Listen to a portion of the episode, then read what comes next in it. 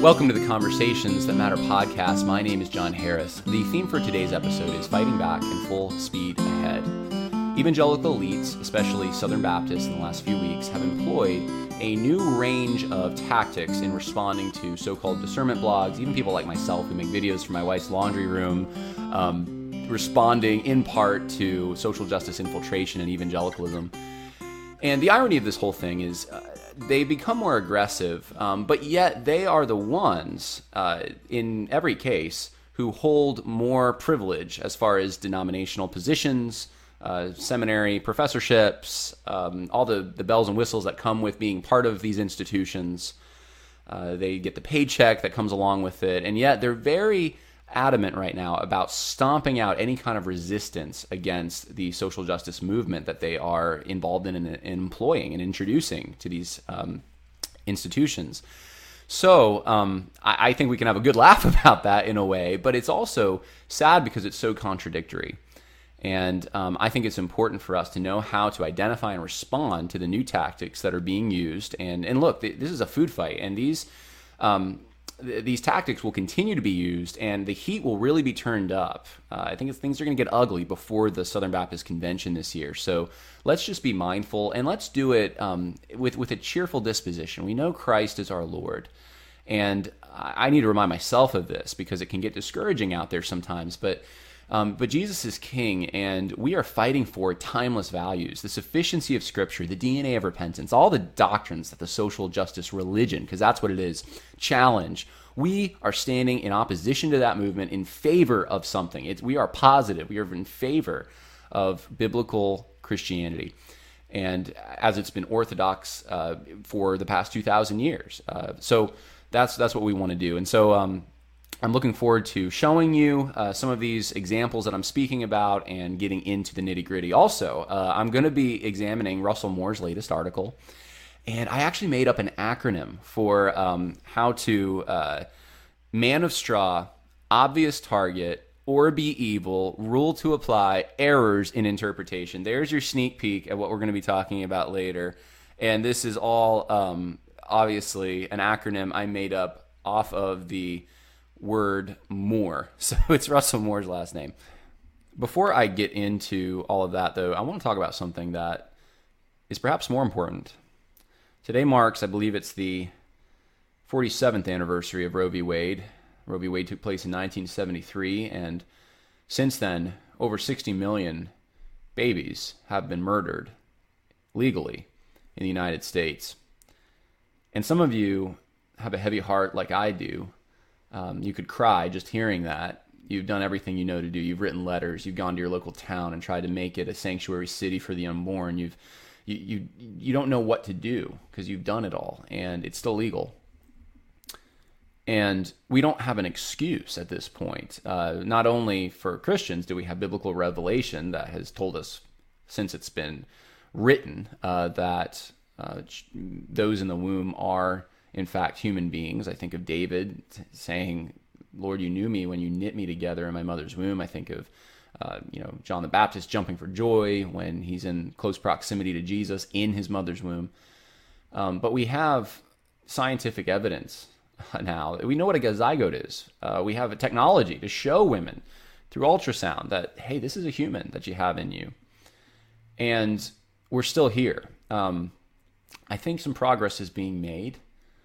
I don't know uh, whether it's all for the right reasons or, but but the point is that um, th- this issue is still a hot button issue, and one of the signs of progress actually is the fact that the president of the United States is attending the March for Life today, and that's never happened before. And whatever you think about Donald Trump, the office of the president is sanctifying this event in a way and saying, yeah, we're legitimizing it um, because you know one of the things I think that took place in years previous, why people like George Bush didn't go to the pro-life rallies is, um, it's always been popular to kind of wink at the pro-life movement and say I'm pro-life, endorse me, and receive that endorsement, but to actually show up when you need when, when it's called for um, that'll get you kind of in trouble. So if you can have the pro-life people on your side without being too pro-life in other words uh, if if you don't go and um, join with, you know, with pictures taking, uh, you know, the, the optics of it, pictures of you with all these hayseed rednecks who are, they're probably bigots and they have this novel idea that children should be able to live. Um, you know, if, if you're in one of those positions, it's viewed as compromising. You're giving up your modicum of moderation. And the moderates just, they don't like that. And, you know, Donald Trump is someone that I did not vote for in 2016. I was not in a swing state. Maybe that would have changed things. I don't know. But I, I took what I thought was a principled stand. And um, I will, I'm going to be talking about what I'm going to do for 2020 because I, I think it will be different. But, uh, at the time, that's what I thought. And one of the issues was the pro life issue. I didn't think Donald Trump was truly going to be pro life. I, I, saw those videos of him uh, back, what, 15 years ago, saying he had New York values, he's pro choice. And then all of a sudden, he has this conversion to pro life before running for the Republican Party. I just, I didn't believe it. But to his credit, he's the first one to do this. And I think we need to, to give him credit for that, whatever his motives are. Uh, he represents the office of the presidency, and, and he's he's doing what um, all the presidents should should be doing, really.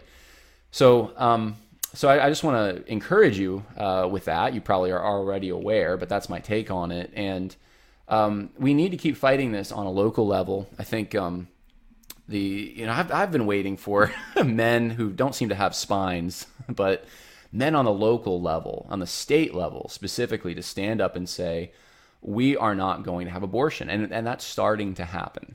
It's starting, but it's been almost 50 years, and we haven't had states willing to nullify uh, on the issue of abortion and then say, make my day. We have states that do it on the issue of marijuana. we have cities that do it on the issue of illegal immigration.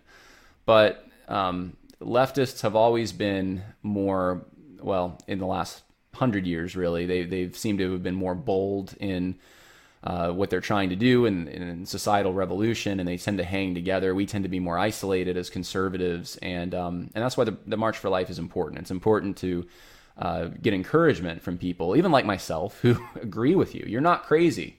Uh, this is morally wrong, and when God judges uh, this country, uh, if and when he well he will, but.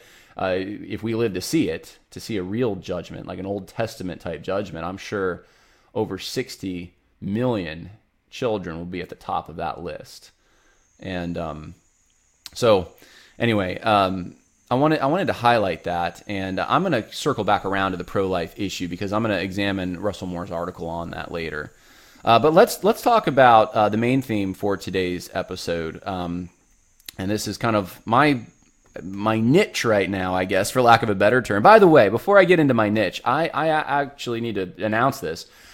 I'm thinking of changing a few things up. I'm a very, very busy guy right now, especially right now. Um, I just, I'm not going to bore you with a list of all the things I have going on, but, um, but this, this is kind of a side project. But I've wanted to become more disciplined and streamlined in what I put out and, and strategic and, and giving you positive things that you can share. Shorter, positive videos advocating Christian positions on very. So, so maybe, for example, like let's do one on gun control. Let's do one on was Jesus a socialist? Um, I've been wanting to put out some short, kind of hard hitting um, episodes, and I what I'm going to try to do is put out something a little short, something a little like something you could share with maybe those who are more moderate or on the fence, uh, and you could say, hey, check this out, check out this guy's arguments. And then I want to do kind of maybe a longer form discussion, which is what I'm doing today. And they're both going to be helpful for you, but um, it's just it's an idea that I have, and I do have some hard hitting content coming uh, soon. Uh, not just the SBC. I'm going to do something on the PCA. I'm going to. There's a lot, guys. There's a lot. But um, just yeah, pray for me. Pray for um, those who are on local levels trying to fight for the pro life movement. Pray for those in the Southern Baptist Convention and the PCA and those who are hanging tough. I get their emails sometimes uh, privately saying, "Hey, keep going. We're we're doing what we can behind the scenes." And uh, you know, God, God, is still at work. Uh, there are those who have not bowed the knee to Baal, and um, so, with that uh, being said, let's get to the main topic, which uh, I know you're waiting for. Um, so, Baptist Press puts out this article two weeks ago. I think this is the beginning of the change of tone that we see coming from the elites who want to stamp out any kind of um, questioning. They, the article says explainer ERLC, George Soros, and evangelical immigration table. And the point of the article is that essentially George Soros is not funding the evangelical immigration table because Snopes said so. Now, Snopes Uh, they're the ones that fact check Babylon Bee, far left. We usually don't take them seriously.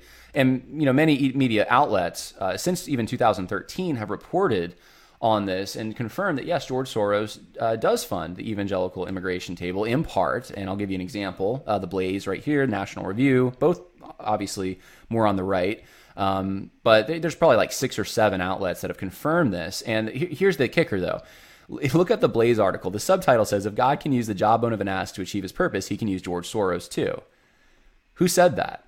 It was Richard Land. It was the head of the Ethics and Religious Liberty Commission for the Southern Baptist Convention, the ERLC, the one that Russell Moore now heads up. So you have the previous ERLC uh, leader saying that, yes, George Soros funds this in part. And uh, there was another quote I found. It was a guy, it was an ERLC guy today who's saying, no, he doesn't fund it. And you, someone screenshot a couple years ago him admitting that Soros funded it. So it, it's like, you can laugh, but it, it's really sad, honestly.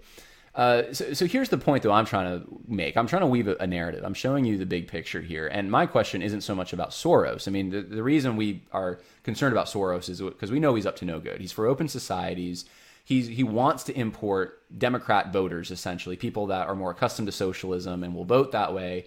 And he's using evangelical migration table to even just move the needle a little bit. If you can just move it a little bit, then you can, you know, it, the country's at a tipping point, and you can change uh, the very character of the country. And, and this has been proven that illegal immigration has influenced elections. And so, all that to say, um, this you know i did an episode what a month ago where i talk about the evangelical immigration table and what their, their mission i mean they do things like they'll say well the image of god means you should never deport anyone really the image of god says that no you're, you're taking a concept that's biblical and then you're smuggling in your ethics underneath that concept and claiming that that's the biblical concept that's not how you approach the bible but that's the erlc for you and that is the evangelical immigration table for you so all that to say um, that's the concern. But the, the greater narrative that I'm trying to weave here is that they didn't have to respond to any of this. Um, they didn't have to, to write this article, but they did. And it's been years that so called discernment blogs, and, and I don't endorse every discernment blog, but but they, they broad brush and they'll say that uh, it's just all these people are, are the same. They're all, you know, just discernment blogs, crazy people, whatever. They're, they're all saying, they're all lying, they're all slandering. And I, and that's just not true, guys. It's just not true. And they could have said this much earlier. Why are they saying it now? Maybe it's because people like Todd Starnes are saying, I don't want to fund George Soros stuff. Don't give to the ERLC. Maybe it's because I saw it this morning. Uh, Alex McFarland, pastors of Southern Baptist Church. He says, Yeah, you know, I, I don't think my church is going to be, we don't give to ERLC, and you shouldn't either. You know, don't give to the cooperative program if you're an SBC church. Guys, mark my words, I don't think the books will ever be open to us. But they are losing money because of this. And now maybe they're getting it from other places, but it, has got to be hurting them, or else, I mean, they hate acknowledging these concerns that so called discernment blogs have. Um, but they, they're now starting to answer them, and they're doing so by making pointing fingers and making accusations. And this is just kind of the beginning. This is also what happened this week. Check this out. Um, Capstone report. Actually, this was last. This was almost two weeks ago now. Capstone report puts out: Did Midwestern Baptist Theological Seminary um, president lobby state to accept more refugees? And he had a lead, I guess, in the Republican Party in that in the state of Missouri, who said, "Yeah, that's what happened." Jason Allen, the president, came and of, of that seminary, and he lobbied the governor. And so, so Capstone report puts this out there. Well, Capstone report made a mistake, according to them. They put out a retraction and they apologized and said, you know what, we didn't have another source to back this up, and we, you know, we, are sorry. Um, it, was wrong. It was bad journalism, uh, and I, I, think they still don't really know. I mean, it's kind of a he said she said situation. What actually took place? But um, you know, if you believe what Jason Allen says, and I think there was another third party there who said, "Hey, this this didn't happen the way Capstone report is uh, reporting it. Um, I don't know if Jason Allen went at another time, where this lead came from. I don't, I'm not aware of any of that. But the point is that Capstone report could not substantiate the claim, and they retracted. They apologized, and you know, good on them for that. You know, we we can wish that they never posted that in the first place, but. Uh, that they did the right thing at the end of the day. They didn't double down like some ministries uh, are likely to do. You know, double down and try to they didn't do that. There was a humble approach. Well, after after they retracted at Capstone Report, this is January 13th, Jason Allen, denominational discourse in the future of the SBC. I'm not going to read the, you know, the whole thing. I'm not going to tell you exactly what's in this. You can read it yourself. But uh, yeah, he's pr- pretty hard, pretty hard on Capstone Report. Um, and uh, and and he it's broad enough that he's talking about more than just Capstone Report. If you read it, Al Mohler uh, comes out, uh, reposts a, an article from MBCPathway.com, says this is the kind of slander that the Southern Baptist Convention cannot endure. This is after after the retraction, mind you. So very fascinating to me because the it, it kills these guys. I know it kills these guys to have to come out and acknowledge um, the, the, their so-called enemies in their minds, at least and because uh, that's the sort of an elitist mentality is like these guys are so far beneath us. And uh, jason allen talks about this in his article. We don't want to legitimize them by mentioning their name which is why he doesn't mention the name capstone report. Um, but they they it's hurting them so they have to respond somehow. And it's just it's very hard. It's it's it's a tussle for them to figure out what to do. They'd rather ignore but they're getting to the point they can't. And so it's going to get a little more vicious i think uh, moving forward and um, just if you're keeping score, by the way, and I'm going to do an episode on Al Mohler at some point uh, soon, but but if you notice, Al Mohler is almost like a knee jerk reaction when any of the institutions are attacked. Um, he'll circle the wagons around Matt Hall, around Adam Greenway, around Jason Allen, around Danny Akin. Um, but his friends, John MacArthur, Tom Ascol, um, James White, when they're attacked, uh, nothing, silence. Uh, that's interesting. And look, wh- whatever you think about Al Mohler, you need to come up with a paradigm that makes sense of that. So um, moving on, though, let's let's keep talking about uh, what's going on in the SBC. Uh, here's me. I talked about this uh, last week, so I'm not going to spend a lot of time. But I didn't show you these tweets. So I put out this um, montage on what's happening at Southeastern Baptist Theological Seminary. Well, Danny Akin comes out right afterward, uh, same day that Jason Allen posted his article. I so appreciate my brother and friend, Walter Strickland. He's a wonderful gift to the SEBTS and our convention of churches. Read this article and be blessed.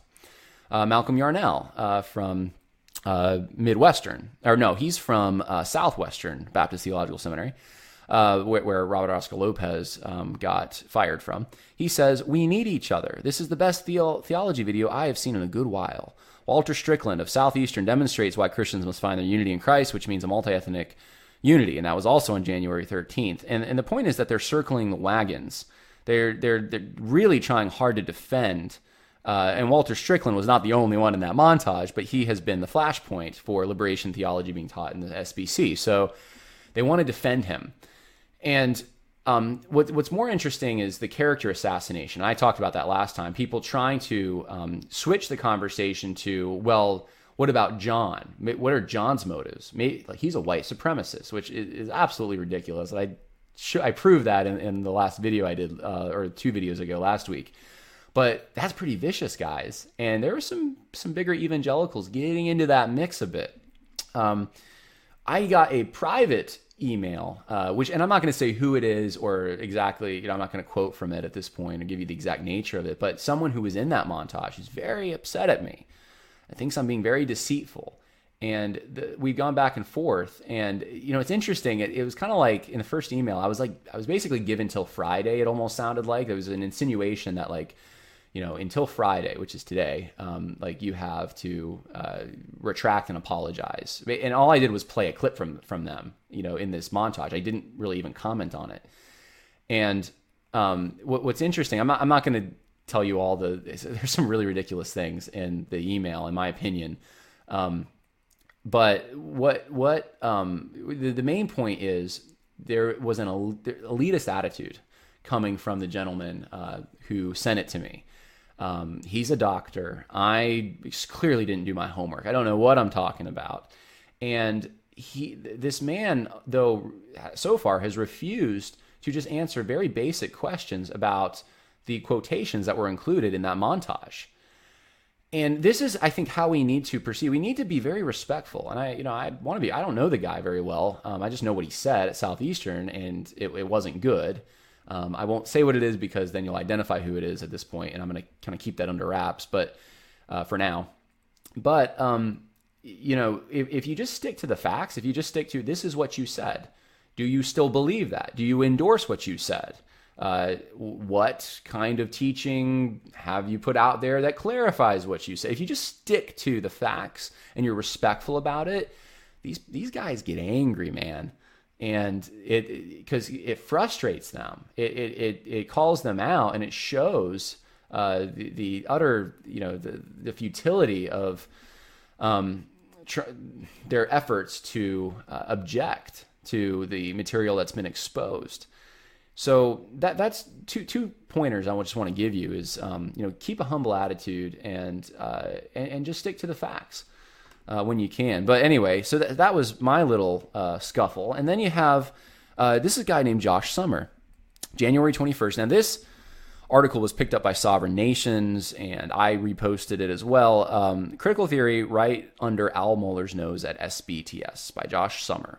You can go read that article if you want. I will put it in the info section if I remember to do that for this video. Well, uh, it was an interview um, that Hershael York, uh, who teaches at South uh, Southern Baptist Theological Seminary, where Al Mohler is president, had put out there. And um, York sits down with uh, Trillia Newbell. I think I'm pronouncing her name correctly. Um, and it's this interview that's filmed, and she, he asks her, she says, Tell me, how can churches have been historically and traditionally white, Anglo, be open to reaching different ethnicities and um, giving us some advice? Give us some advice. And Newbell responds, Yeah, well, do we have a few days to have this podcast? I think the first thing is repent. If you are struggling to reach your neighbor, why? Is it uh, what is it that's holding you back? Which a lot of people just don't realize that they're struggling. Maybe they're struggling with the sin of partiality, and uh, and there's more in this. But um, but but the implication is that like if you don't have a diverse congregation, you just need to repent. And uh, and so Josh Summer does I, I think a very balanced analysis of this and shows how um, the whole decentering of whiteness concept and, and critical theory plays into this. And so so he actually tags the professor, Hershael York, hey, this is what I wrote. You know, you care to respond, basically. And this is what Hershael York writes. And I'm not going to read the whole thing, but he says, you know, he starts off, Josh, I do not know you. I am not going to get into a back and forth. By tagging me, you obviously want me to see what you think, so I'll respond. And then he goes on. It's a wall of words. And um, he's talking about basically how great the congregation is that he's part of in Kentucky. Um, you know, we are, are in the top 2% in giving to missions. Uh, we're, we're just the greatest place ever. His church is so great. And, um, and this has been recklessly misinterpreted. He doesn't specifically show why it's been interpreted. Again, um, you need to listen to the hundreds of hours of my sermons and teachings that can easily be found on the internet to understand this, this half an hour video. Uh, and, uh, you know, just rips them apart personally. Um, I hope you remain teachable, whether you accept my words or not. I mean, look, this this this is the kind of attitude that I got uh, from the professor who contacted me regarding the Monte. It was the same thing. It's like you need to read all my books. It's like I don't have time to do that. Just tell me what you meant by these words, and, and that's what they don't want to do. And and then Josh wanted to go back and forth more. Uh, we, he just wanted to say like, hey, could we maybe do like a, a, a video chat or something and talk about this? And he's like, no, I don't have time to do that. So this is kind of the the lashing out that we're starting uh, to see in uh, the Southern Baptist Convention. They're not ignoring it anymore, which they were for a long time. And I think part of it is this, guys. This is key. The traffic going to so-called discernment blogs versus the traffic going to establishment websites in the convention.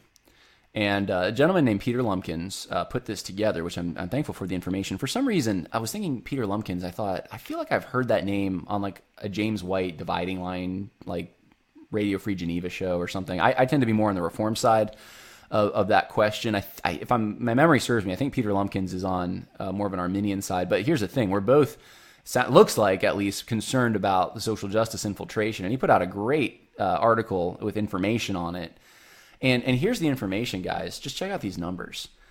Um, is this traffic ranking in the USA is around 83,000. Russell Moore, 183,000. Um, JD Greear is not even listed. It's not applicable, I guess. Uh, Baptist Press, 39,000. Um, SBC Voices, 88. Uh, Baptist News Global, 32. All right. Anyway, there's, a, there's just a sample for you. Pulpit and Pen is at 5,000. 5,716. Capstone Report, 25,000. The Wartburg Watch, 111,000. Reformation Charlotte, 8,000. Guys, like, be encouraged by this. Look, I don't. It's not like uh, I'm endorsing every single article on all these websites or anything. But what here's what I'm saying though. Um, these are more populist, kind of like they're they're watchdog websites saying we're we're paying attention to what's going on in Big Eva, and come to our website and we'll show you. And there's a lot more people going to those websites. That's got to bother them. It has got to bother them. Uh, and, and this is the encouraging part is there's a lot of people that are just as concerned as you guys. All right. The, the folks who watch this and listen to what I have to say, you are in the majority if that if what I just showed you is true. Those who are concerned about social justice infiltration, there are more of them. And so don't pay attention to the Twitter mob, all right? Uh, don't don't view that as your barometer for whether people truly care about this or not um, it can get discouraging. And I'll tell you, even this week, I was struggling a little with some discouragement. I'm like, man, where are the men? Where are the people that are going to stand up? Why am I doing this? And I just started thinking, like, you know, praise God when I saw this. I'm like, not not only, I mean, the Lord, he, He's enough. He should be right, but but look, there there are many who are probably blue collar workers, working class people, um, and they haven't bowed the knee. And uh, so anyway, uh, there you go. Uh, there's some encouragement for you now. What I'm really waiting for them to react to is this Eric Metaxas did an interview with Bobby Lopez. Bobby Lopez was the professor that got fired from Southwestern for not toeing the ERLC's line on homosexuality being an, innate orientation and conversion therapy being bad. Bobby Lopez said no, shared his testimony. He was converted from homosexuality uh, to Christianity, but also to heterosexuality. He's got kids, he's got uh, a wife, and and and so he got in trouble, got fired. Eric Metaxas has a big platform and had him on yesterday. So I'll try to remember to put that in the info section. Go ahead and share that, guys. Um, that this is a big deal, and I, I'd be really curious to see what the reaction is going to be on this. Uh, but as promised, um, we need to talk a little bit about Russell Moore and. Um, uh, remember, uh, th- remember this. I'm going to just explain this to you real quick. So I, I came up with a simple acronym for Moore. Just like how do you how do you examine Russell Moore? He's, he uses all these weasel words. He's so vague. He can say a lot without really saying anything, but he means something. He does a lot of like shadow boxing, like very against ideas that hardly anyone holds. And um, so I, I thought, what are some good rules of thumb to keep in mind when approaching Russell Moore? Well, here's one: the man of straw. So the, the, acronym is more. So M is the first letter. Man of straw. Man of straw. Look for straw men in Russell Moore uh, articles and podcasts, whatever he puts out there. Because Russell Moore is really good at saying, you know, for example, if we're talking about racism, he'll say, you know, talk about someone who is the most horrible bigot ever, someone who just thinks that, like, you know, people that come from Mexico must be the scum of the earth. I think he even used that line in, in the article we're about to examine. But they, they're just scum. And, you know, he's like, that's not a Christian position. Well, think to yourself, who who did you hear last who said Hispanics are scum? Is there anyone who said that? They literally said that? They, they believe that? They advocate that? Yeah, chances are probably not. And if you do know someone, they're probably really, really fringe. And Russell Moore will treat that position like it's some mainstream problem evangelicals have. Like there's so many of evangelicals out there that just think immigrants are scum. So, or Hispanics are scum, or pick your, I think in this article, I didn't quote it, but it was like prisoners are scum. You know, someone who believes that is wrong. It's like, yeah, they're wrong, but that's a straw man. And, and why are you bringing that up? Why are you, eh, you know, trying to, you're getting your readers to agree with you on something that everyone agrees on just about. And then you're using that to make a point. So, so look for the man of straw. Um, the second uh, part here is obvious target. So, who's Russell Moore obviously talking about when he's vague? Uh, in this particular situation, I, I'm pretty sure he's talking about Donald Trump, but he doesn't want to say Donald Trump. So he gives describers, he throws things out there to put questions in your mind about someone who, I don't know, would use political power to uh, use the pro life movement for political power reasons. Well, who might that be? Well, he's doing this the day before Donald Trump is the first president to speak at the pro life march we know who he's talking about, okay? So think through who who must he be talking about? Because he used vague vague descriptions, and then he he hides behind it.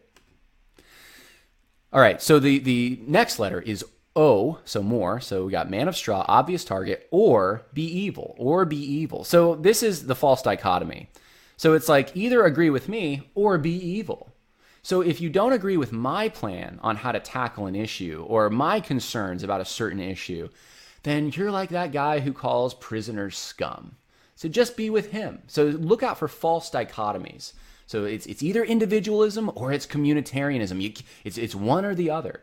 Um, I'm going to do a video at some point where I point out that that's a false dichotomy. There's actually a tradition uh, which takes into account individual rights that are uh, God given, uh, that parallel responsibilities God has given, and uh, the attachments that um, organically just take place in community. It's not like, well, you know, you're either uh, an Ayn Rand kind of libertarian or you're a, a, socialist. Like, there's, it's not just like those are the only two options. And I'm, I'm giving that as one example that gets thrown out there all the time. As you're either an individualist or you're communitarian. Um, no, there, there's actually that's those aren't the only two positions, and there's even uh, differences within these supposed positions. And Russell Moore is a master at doing this. He he will throw out false dichotomies, and and in this one he does it with you're either pro justice or you're pro family, and we need to somehow wed these two together. And and you can't find yourself on really one or the other side, or else you're you're compromising something. So so if you're on the pro family side and you don't care about like Black Lives Matter, then well you're not pro justice. So he's he's ascribing a label to you. And so that this is what's called a false dichotomy. All right, what's the next one? Uh, we got more. We got man of straw, obvious target, or be evil. And then we have rule to apply. R is rule to apply. What's the rule that Russell Moore wants you to apply to situations now? So, um, for example, in the article, uh, the, the podcast, it's a transcript of uh, became an article, but the article I'm about to go over with you what you need to be asking yourself is what what is he how does he want you to change after you read that article what's the interpretive framework he'd like you to apply to situations what's the rule and uh, and there might be a few in, in this particular one but one of them i think is uh, he wants you to go through life now and scrutinize those the motivations of people who are pro-life. Are they doing it for power or are they doing it because they're truly pro-life? Um, that's just that's one of the things now that you're the thought you're going to have in your head that maybe wasn't there before, and it can look that that kind of thing can cause conflict um, within the pro life movement. And I'm not saying there's not a legitimate perhaps concern there, but um, but but you got to be asking you yourself, what's the motivation? What's the rule that he wants you to apply? What's the takeaway?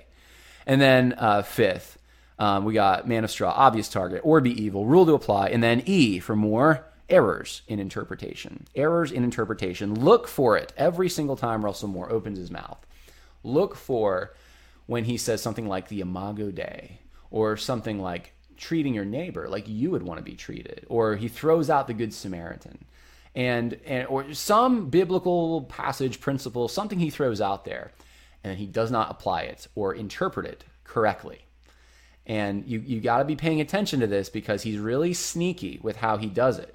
Um, I, I, pointed out earlier with the evangelical immigration table, they'll throw out like, uh, you know, it's wrong to deport because image of God. Well, that's image of God doesn't say it's wrong to deport. Russell Moore does that kind of thing all the time. So back to the drawing board here man of straw, obvious target, or be evil, rule to apply, errors of interpretation. And I don't expect everyone, including myself, to remember all that, but I thought it was fun and helpful. And uh, maybe when you're watching Russell Moore stuff in the future, it will come to you, and you'll remember that. So, uh, how do we have discernment and apply these rules? Let's go over this article, and I'm just going to uh, read you some of the quotes. So, Russell Moore says, one thing I've noticed happening at the pro life rally in DC is that you'll have, you know, two, for lack of a better word, tribes of evangelicals that sometimes will be there. And he says, for lack of a better word, there's pro family people and there's pro justice people. So Russell Moore is giving you a, di- a dichotomy off off the top, and then he says, "Here's what the pro life people do. They come to you and, and they come to him and they say." You know, my church, I can talk about abortion because people sort of politically and culturally are opposed to abortion, but I can't talk about race without causing an uproar, and I can't talk about sexual abuse of women without causing an uproar. And he says, you know, the pro justice people, they come to me. They say, you know, my church or my setting, it's very easy for me to talk about racism and human trafficking and caring for the poor. But I can't talk about the unborn because, well, there, will be a backlash happening for people in the congregation about the unborn. Now, um, what's going on here? I, I said before, I think there's a false dichotomy. Actually, what I think is happening is we're also more setting up a false dichotomy, but he wants you to recognize that it's a false dichotomy. And he wants you to buy into um, really this a new synthesis. He wants you to think pro family is good, pro justice is good, wed them together, create a synthesis, be both. And really, what this is is a straw man argument, um, the, the, the wedding of these two things. And th- this debate's been going on for a long time, to be honest with you. I mean, people who are my age who think that, oh, the wisdom of Russell Moore, uh, goodness gracious, we've been so long, we've been under the shackles of fundamentalism, and finally, we, we know how to engage culture. Uh, they just don't realize that this debate was happening through the 70s and 80s. I mean, Ron Sider and uh, Jim Wallis and John Alexander and um, Tony Campolo in the 90s, and you know, the list goes on. There, there, there's a lot of names out there, people who are trying this very tactic why can't we be um, pro life, so like anti abortion, but at the same time be uh, pro women and, and, increase women's health care and be pro uh, you know nuclear disarmament because that's a pro life issue. And they just like smuggle in like every kind of leftist concern and platform into this pro life cause.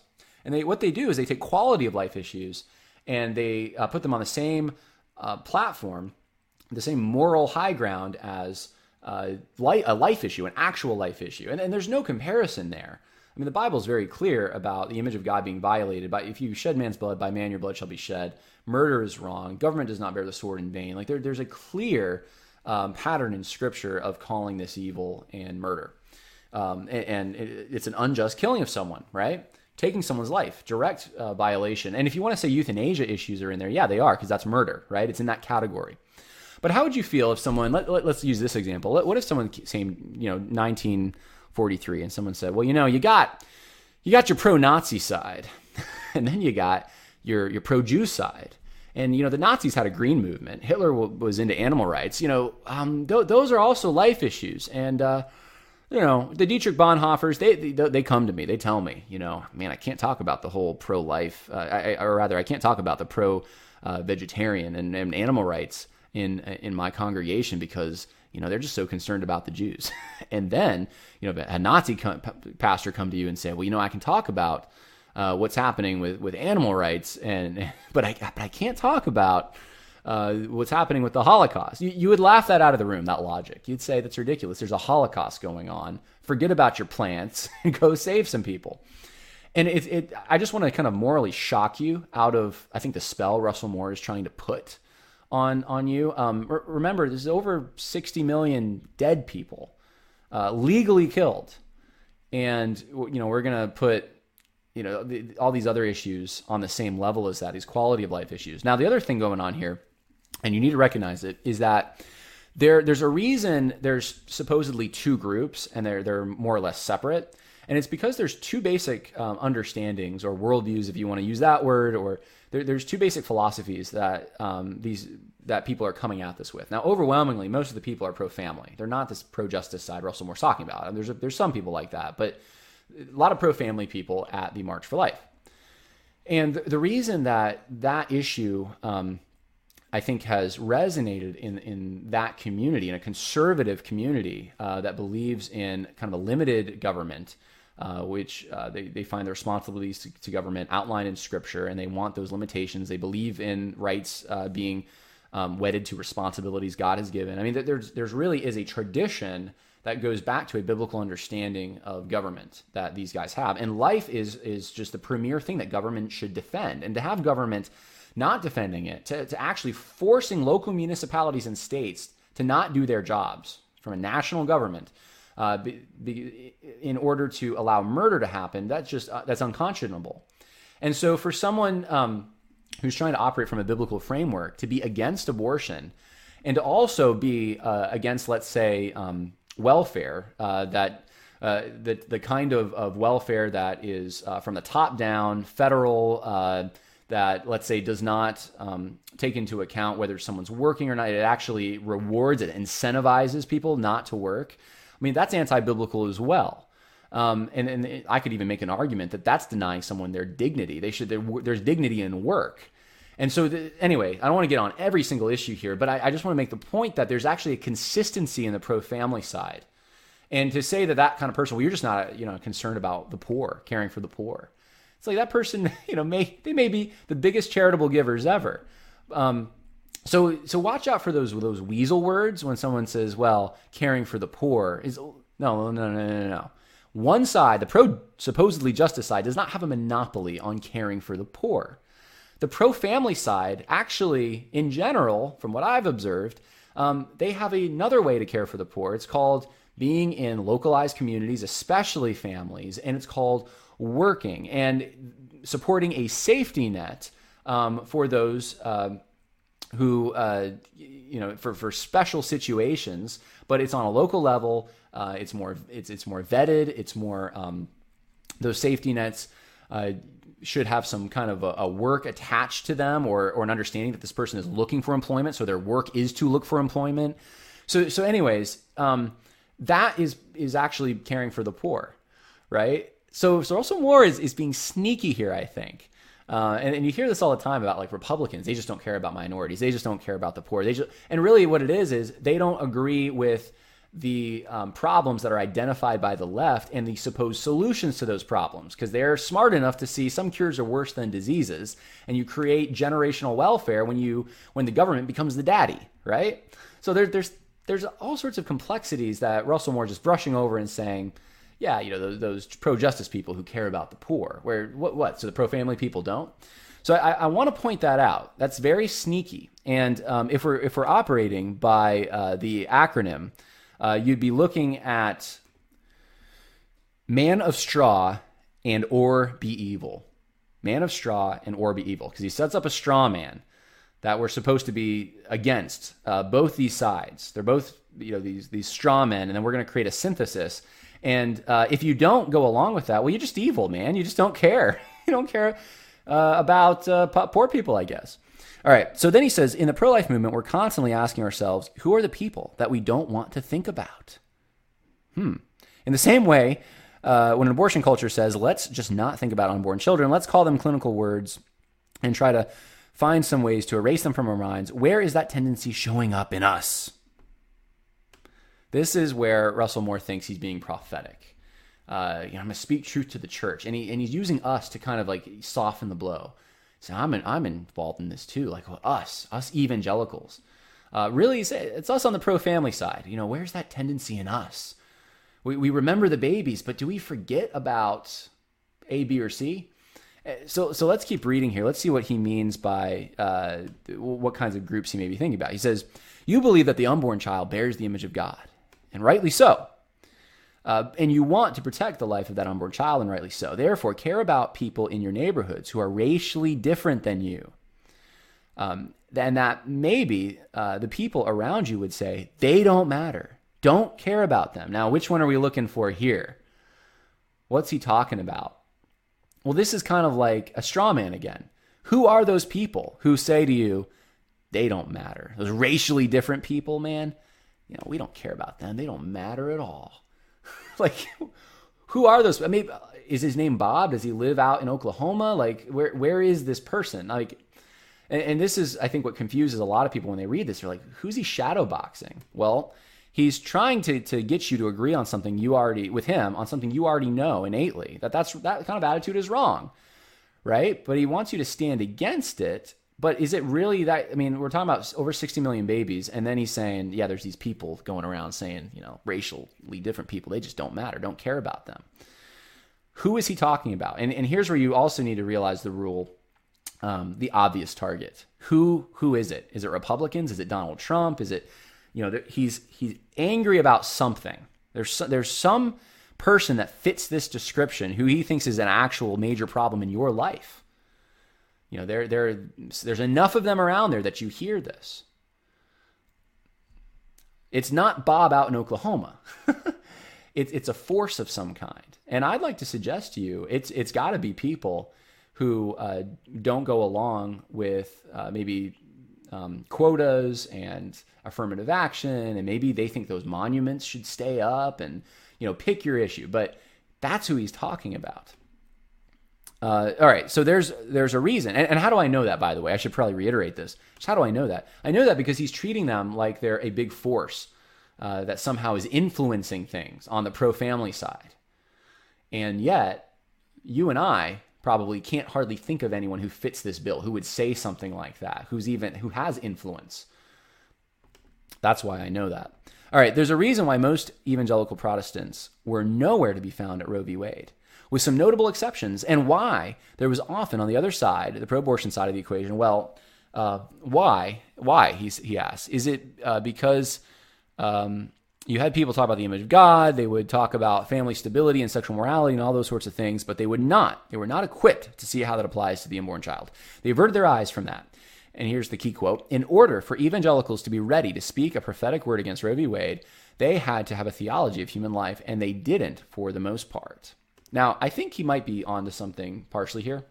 Um, yeah, you know, it took you know, some of these even religious right leaders. It took them a little while to start responding, but there, there's actually, I think, another reason for it that he's ignoring, and that is there's an anti-revolutionary tendency evangelicals had, especially in the '60s and into the '70s. And, and part of it, I think, comes from just a biblical teaching. Like Paul wasn't a revolutionary, Jesus wasn't a revolutionary. Like they didn't overturn the social structures of their day, um, the the oppressive systems of their day. They actually wanted you to be salt and light in those systems.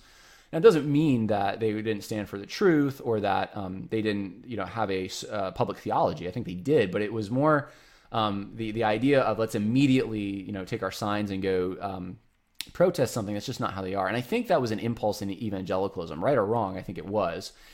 And um, I think it, it with the, the Roe v. Wade being passed, it took some time for people to realize, for it to work its way into uh, conservative communities, for them to start really realizing, wait a minute, this is affecting someone I know. Someone I know just had an abortion. That takes a few years.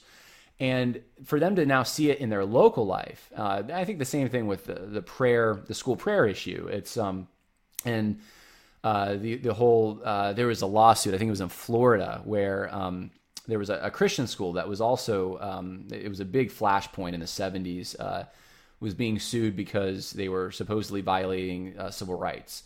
Um, because and it wasn't based on uh, a racial issue; it was religious test and so forth. So, it, all that to say, um, all these issues are kind of hitting evangelicals, uh, working class evangelicals at the same time, and they're realizing their community, the people they know around them. This isn't an abstract thing. This is my real everyday life. It's hitting them, and that's when they're saying, "Hey, national government, get out of my community. Stop imposing these things. We don't want to see you around here. We we're fine where we're at. Leave us alone." And so it was actually not this kind of. Um, it, it wasn't as much of a uh, let's let's go and change Washington uh, because uh, we're revolutionaries and we're just going to overturn things. It was more like, hey, revolutionaries have changed things, and we're going to put a stopgap measure in. We're going to stop them from doing what they're trying to do. It was it, that's why it was a conservative move and a populist move. All right. All that to say, and I know I waxed long about that. Russell Moore, though, I don't think sees that as much because he is a modern state, kind of propositional nation um, top down, abstract principles kind of guy. He's not a populist, he's an elitist. And he that's why I think he looks at these kinds of issues and he says things like this that well they just didn't they just didn't know. They, there was some information missing from them um, that they didn't speak out right away. Um, almost like you, you have to have this impulse right away to lash out or else like it, it doesn't like if a rule is violated you must immediately stand up against it. And people aren't working class people especially just weren't wired that way. Um, and so anyway um, i could say a lot more about that. Maybe i'll do a program on it one day but i think because russell moore's missing i think a crucial angle to all this. All right so something else russell moore says. He says uh, so when we're asking who is my neighbor? Uh, the answer is those who are bearing the image of god and are vulnerable and hurting in front of us. Those who are hurting yes. And often the people that we don't want to acknowledge at all are there people that you don't want to acknowledge? Again, this is we're setting up, I think, the straw man, and he's using the we to soften the blow, the corporate nature of this. Now, why don't we? Why don't we? He says, well, there are all sorts of reasons. Now, listen to this, guys. But one of the reasons is a tendency towards a herd mentality. In John 12, John tells us about how uh, about people who, hearing Jesus teach, they didn't commit themselves to Jesus because they were afraid that they would be put out of the synagogue, that they would um, uh, lose their place in the tribe. And the reason for that, John says, is that because they love the glory that comes from man more than the glory that comes from God. There's a fallen human tendency to say, What is my herd and what is my tribe? And so let me just adapt myself completely to that herd and to that tribe. Who's he talking about? This is where we have to apply uh, the rule obvious target. Who's he talking about? People who just want power. Uh, I mean, he's talking about, I think, uh, people. Well, it's it's the herd mentality. It's it's people that they're they're just going to stick to uh, the people that are like them. He's talking to the pro family side. He's saying there's some bad motivations. He's putting the, the thought in their mind, in your mind, that maybe you have a bad motivation. Maybe you're, you know, you're not thinking about the person who's hurting uh, because because you just want to stick with your herd. Or maybe it's because we're not abstract thinkers who just are constantly are mulling over in our heads. Uh, well, who's not being treated equally somewhere, and what can I do about it? Maybe most people have families they're providing for. They're working every day. They're doing their best to give to their church. And if someone comes across their path who God has ordained through His providence for them to minister to, they'll minister to them but they're not the kind of people that have the time to go and get behind every single cause there is out there. And maybe the last gasping breath they have is, you know what, the pro life thing is really important. This is murder. I'm going to try to give a little time to that. How dare someone take someone like that and then starts putting into their mind the idea that, well, maybe, maybe, maybe you're the problem. Maybe because you have a selfish herd mentality. The herd mentality. So it, it's creating a new reason for why you might be the way that you are. And of course, no one wants to have the herd mentality.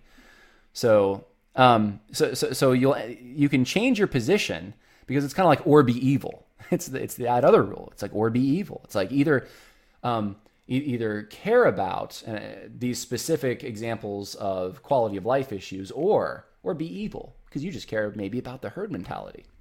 So he says here, I won't talk about the who is my neighbor question when it applies to say race or to say the disabled or to say the elderly person with Alzheimer's who is being ignored or in some cases around the world is actually being killed. so he's putting some meat on the bones here. He's getting a little more specific. You know, the elderly person with Alzheimer's. Now, that working class person who doesn't have all the time in the world. Um, it'd be great. I know some people, some great people who go to nursing homes and they minister, but if you don't go and minister, is it because of the herd mentality? Um, he's acting like there's this big group of people who refuse, and he's part. He's part of that group. It's we. He's saying he's part of that group, right? So it's either the Southern Baptists or it's the pro-family people or it's evangelicals. Like there's this big group out there, and because of the herd mentality, they're refusing to, to minister to the people with Alzheimer's. That's what he's saying. Um, he's saying uh, also, he says, well, that's not uh, teaching one another, and that's not actually standing up for human life. That's just standing up uh, for whatever the political values are of the group that you're with at the time. If you're if you're pro-life for the reason of the herd mentality, that is. He goes on. He says, and what that actually means is that what we're saying is that your visibility to us is based upon your power. The power that comes with whether or not a majority of the people around me right now want to talk about you. That's Planned Parenthood. That's uh, not that that um, not only isn't an alternative to the pro-abortion mindset, that is the pro-abortion mindset. If an unborn children are useful to you, so you talk about abortion, then you're not really talking about abortion. You're talking about using these unborn children. All right, I've had it. That's it. He's saying if you are pro-life and you speak about pro-life things because um, you're for the purpose of power, and you're using these children, you don't really believe in the pro life cause, well, you're the same as Planned Parenthood. Guys, that is, th- those two things are not morally equivalent. They're not morally equivalent. Um, murdering, if you speak against the um, killing of the Jews in Europe, and you're only doing it because you know people will agree with you in America, you're just as bad as the Nazis. Does that work? Nope. No, it doesn't work. And Uh, again, uh, who, well, who's the obvious target here? I think it's Donald Trump. Who's he? Who is he talking about? Politicians? Who, who's because he switched from the we. He was saying we have this problem, we have this, and he started to go to you. If you do this, if you do that, who's the you? He does these switcheroos where he talks, he gets you on your side because like we don't want to be bigots. Oh no, no, we don't.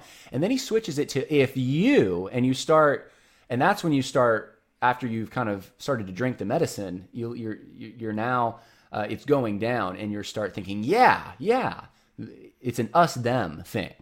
It's, it starts with us, us, us, and then he starts making the switch to them, and and um, so and the you is part of that separation, I think.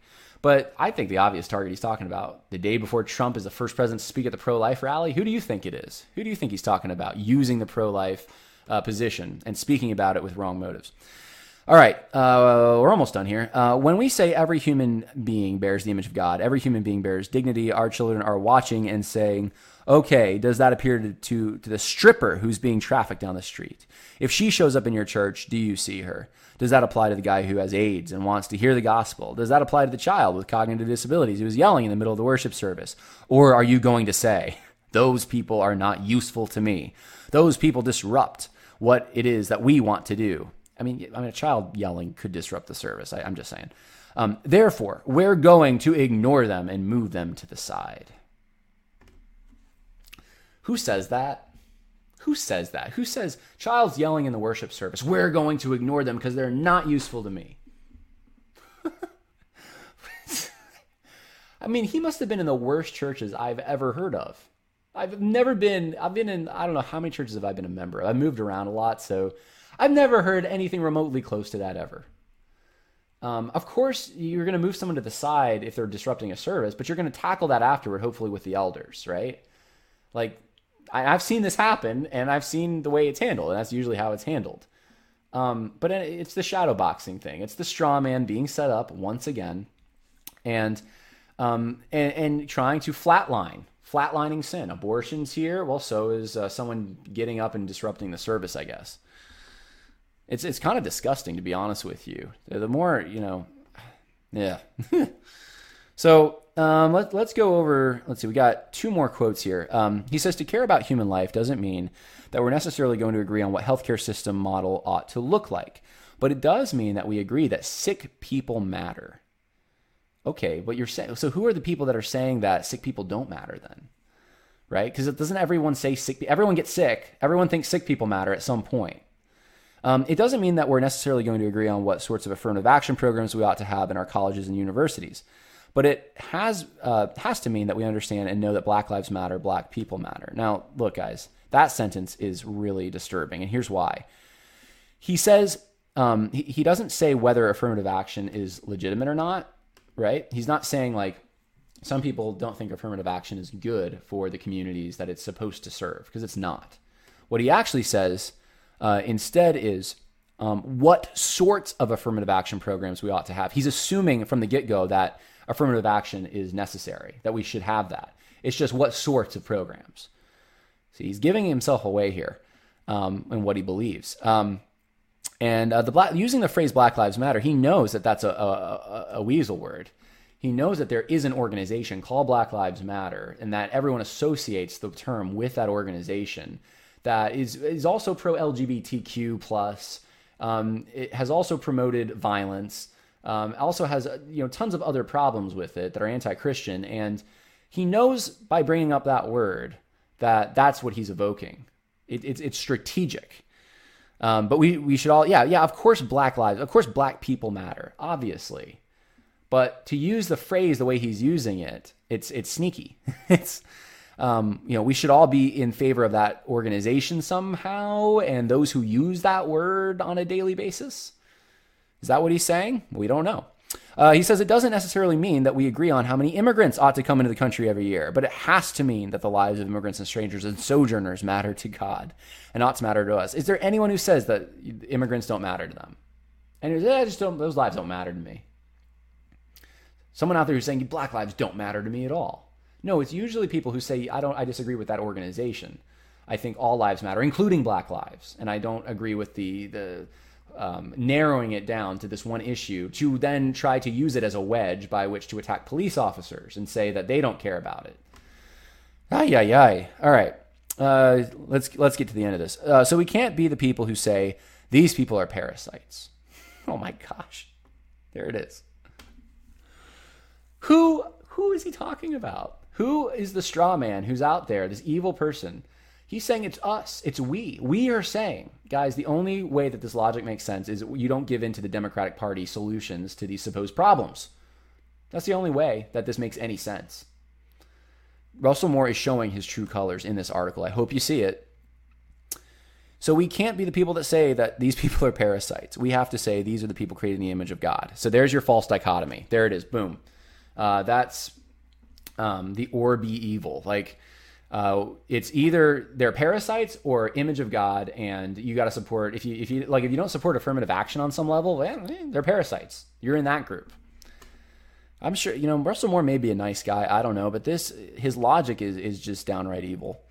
Um, if the majority decides who a person is, then that's pro, called pro-abortion, regardless of whether or not you call yourself pro-life or not. So if we we're going to combat that, we can't say, "Well, I'm pro-life" or "I'm pro-justice." We have to say, "We're we're pro-life, we're pro-justice, we're pro-family." There it is, the synthesis. We're pro-vulnerable, we're pro-Jesus, and our question cannot be, "Well, who then is my neighbor?" The pro-life movement can only go forward by saying the life of every person is bound up in the question of who God is and therefore matters. So there's your takeaway. There is the rule to apply. And you also probably notice errors in interpretation with just, he just throws out image of God and just, you know, hey, image of God means affirmative action, I guess. Um, the rule to apply is uh, the takeaway is you got to be pro justice and pro family. So when you walk away from the article, you think, man, I'm not going to be like those people who they, they think other people are parasites. And I'm not, I don't want to be that. And he's putting the, the thought in your mind that you could be that person because he uses we a lot. And then at the at the end of it, you're convinced at that point, like I, I just don't want to be that evil person. I am going to be pro justice too. I'm going to tack that on, and that means, according to Russell Moore, that means I'm going to support at least some kind of affirmative action. Um, and uh, I'm going to care about immigrant. Well, what does that mean? What does that mean? It's very vague.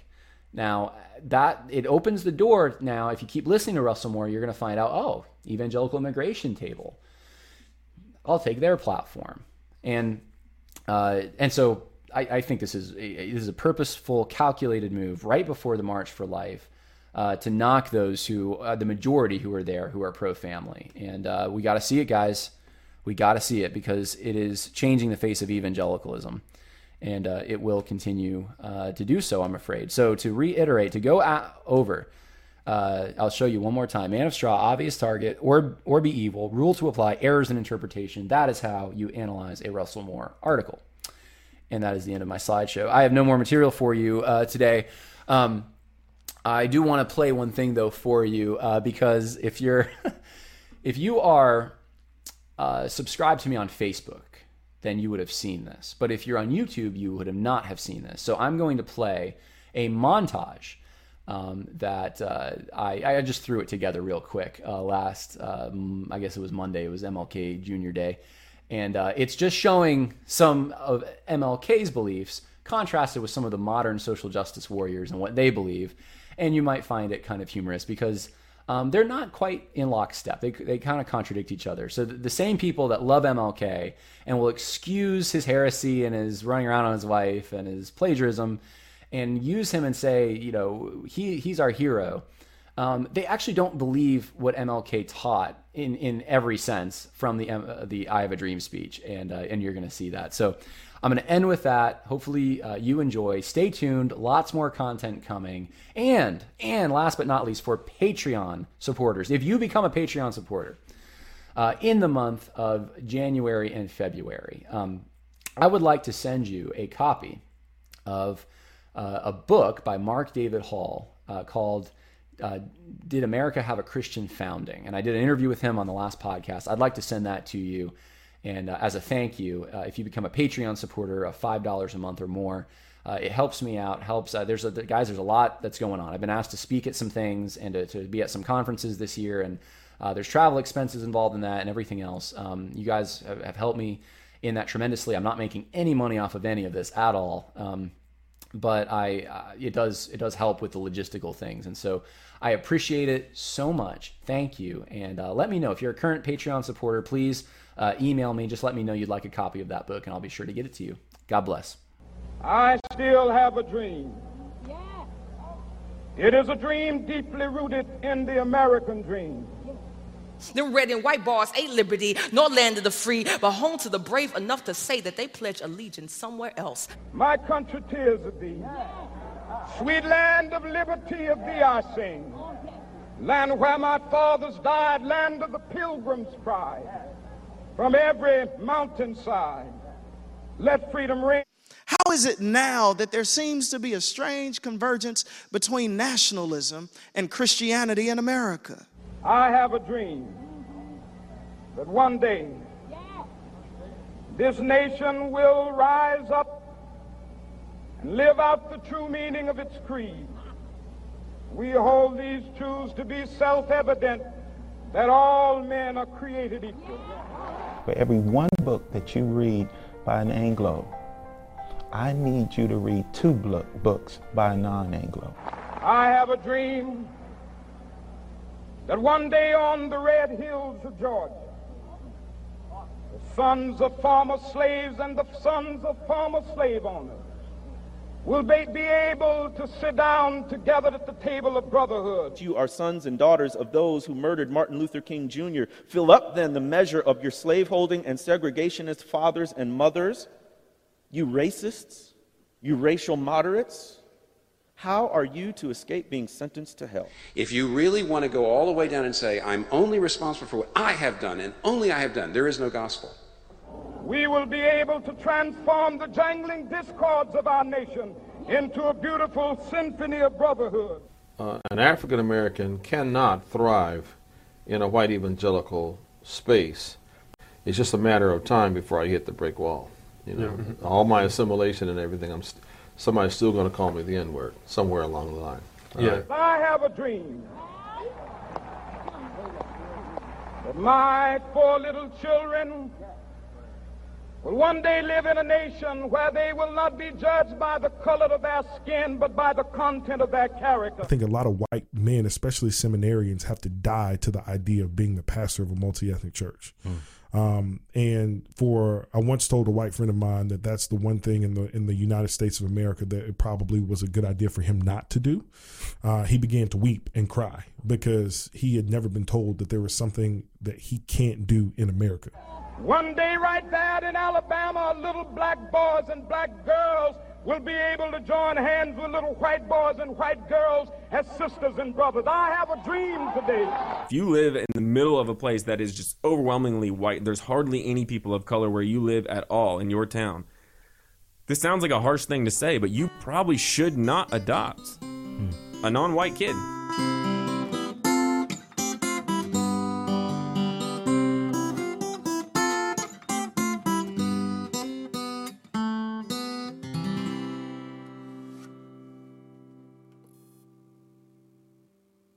You know how to book flights and hotels. All you're missing is a tool to plan the travel experiences you'll have once you arrive. That's why you need Viator. Book guided tours, excursions, and more in one place. There are over 300,000 travel experiences to choose from, so you can find something for everyone. And Viator offers free cancellation and 24 7 customer support for worry free travel. Download the Viator app now and use code Viator10 for 10% off your first booking in the app. Find travel experiences for you. Do more with Viator. Sick of being upsold at gyms?